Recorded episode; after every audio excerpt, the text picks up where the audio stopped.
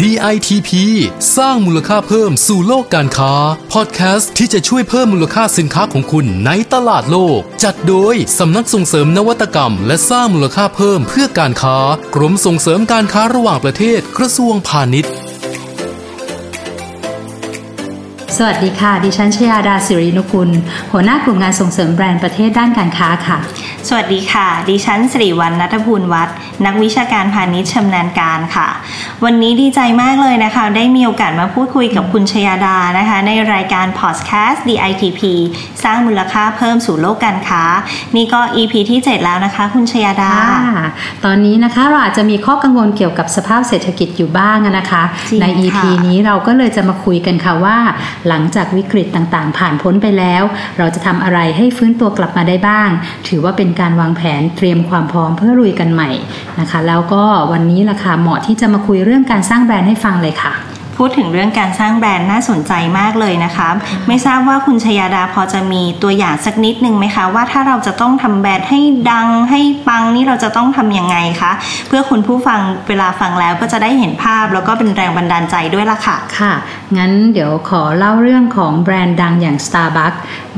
ให้ทุกท่านฟังสักนิดหนึ่งดีไหมคะ ดีเลยค่ะ แบรนด์ดัง ๆ แบบนี้ล่ะค่ะ ทุกท่านจะได้รู้จักกันค่ะค่ะ ข้อมูลนี้นะคะเป็นบทความจากแบรนด์ Age Online ค่ะ เขาบอกว่า Starbucks เนี่ย นอกจากจะสร้างแบรนด์ให้สามารถ ตีตลาดไปได้ทั่วโลกแล้วเนี่ยนะคะ Starbucks ก็ยังไม่หยุดที่จะพัฒนาแบรนด์ ซึ่งเป็นเรื่องที่พวกเราเนี่ยนะคะต้องติดตามค่ะ เพราะว่าทุกซีซันเขาจะออกผลิตภัณฑ์ใหม่ๆ มีโปรโมชั่นใหม่ ๆ ออกมาตลอดเวลาจริงค่ะแล้วคนก็จะแห่กันไปอุดหนุนค่ะ ถึงแม้ว่าราคาสินค้าเขาเนี่ยนะคะจะสูงแต่ลูกค้าก็ยอมจ่าย เพราะว่าอะไรคะเพราะว่ามีความเชื่อมั่นในแบรนด์ของเขาค่ะ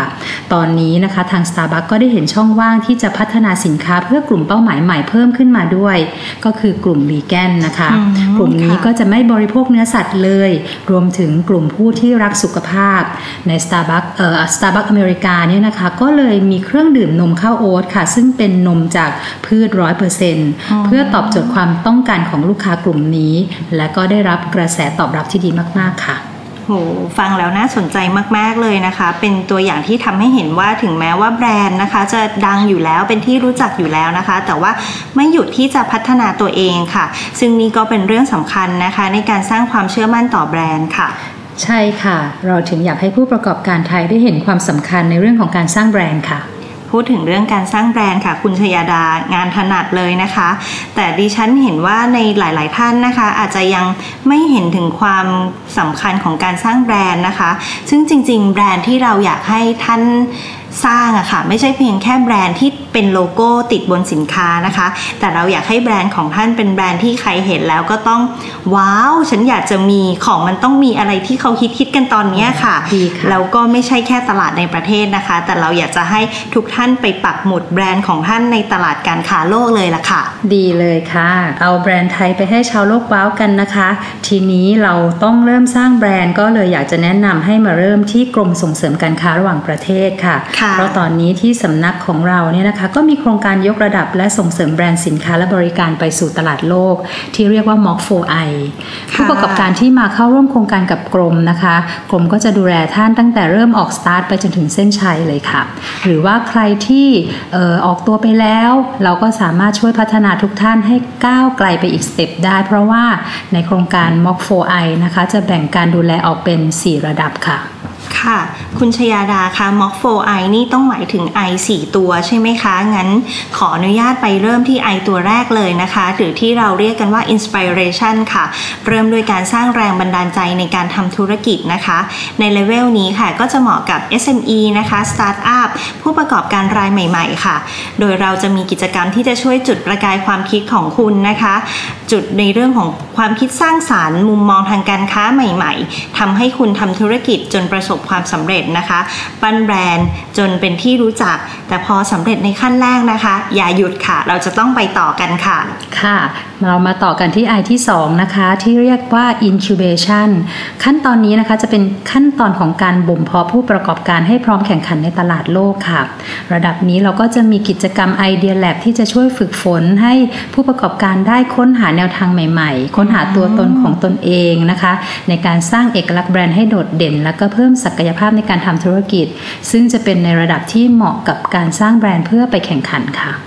หน่าสนใจมาก ๆ เลยนะคะ ผ่านมา 2 ระดับแล้วค่ะ เรายังไม่หยุดนะคะ เรายังไปต่อที่ I ที่ 3 ค่ะ implementation นะคะ เหมาะกับใครคะ เหมาะกับแบรนด์ที่ต้องการเจาะลึกในตลาดเฉพาะ ต้องเข้าถึงผู้บริโภคนะคะ เป็นการสร้างแบรนด์เพื่อครองใจผู้บริโภคค่ะ โดยในเลเวลนี้นะคะ ก็จะต้องเรียนรู้ที่จะออกแบบสินค้า ออกแบบบริการให้เหมาะกับความต้องการของผู้บริโภคในแต่ละตลาด ซึ่งเรานะคะก็จะเป็นที่ปรึกษาให้ท่านแบบครบวงจรเลยนะคะ ตั้งแต่การสร้างแบรนด์ การทำรถแมพการค้าที่ชัดเจน เพื่อให้คุณมั่นใจค่ะ ว่าคุณจะมีแผนที่ที่จะเดินไปถึงเป้าหมายที่ตั้งเอาไว้นะคะ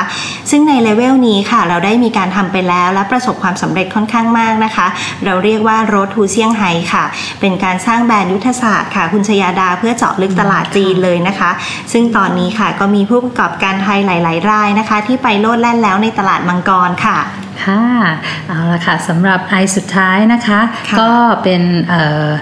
เรียกว่า internationalization นะคะ ซึ่งเป็นการทำแบรนด์ให้เป็นสากลค่ะสำหรับแบรนด์ชั้นนำที่ต้องการก้าวไปสู่ระดับโลก เราก็จะพาทุกท่านไปบุกตลาดต่างประเทศอย่างมีชั้นเชิงนะคะ ไปแบบธรรมดาไปไม่ได้แล้วนะคะ ต้องสร้างพันธมิตรทางการค้าในระดับโลก เพื่อให้แบรนด์เติบโตในตลาดโลกได้ค่ะ ซึ่งเราก็พร้อมที่จะผลักดันทุกท่านให้ไปถึงจุดนั้นค่ะ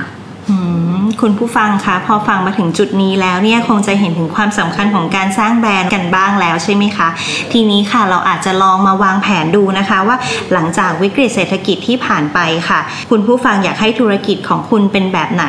เดินต่ออย่างไร พร้อมที่จะมีแบรนด์คุณภาพเป็นของคุณเองแล้วหรือยังคะค่ะ ถ้าทุกท่านคิดว่าอยากจะพาสินค้าของท่านนะคะ ไปปักหมุดแบรนด์ไทยในตลาดโลก ก็ขอให้มั่นใจนะคะว่า m o โฟไอจะพาทุกท่านไปได้อย่างแน่นอน และทางกรมส่งเสริมการค้าระหว่างประเทศ ก็พร้อมเป็นทีมงานเดียวกับคุณเสมอค่ะ จริงค่ะ และถ้าคุณผู้ฟังนะคะ ชอบเรื่องน่ารู้เกี่ยวกับการค้าแบบนี้นะคะ เปิดฟังกันได้ทุกวันจันทร์ถึงวันศุกร์และอย่าลืมนะคะ กดไลค์กด subscribe เพื่อฟัง EP ต่อๆไปกันด้วยนะคะสำหรับวันนี้ สวัสดีค่ะ สวัสดีค่ะ DITP สร้างมูลค่าเพิ่มสู่โลกการค้า ติดตามข้อมูลข่าวสารและกิจกรรมดีๆ เพิ่มเติมได้ที่ www.ditp-design.com หรือสายด่วน 1169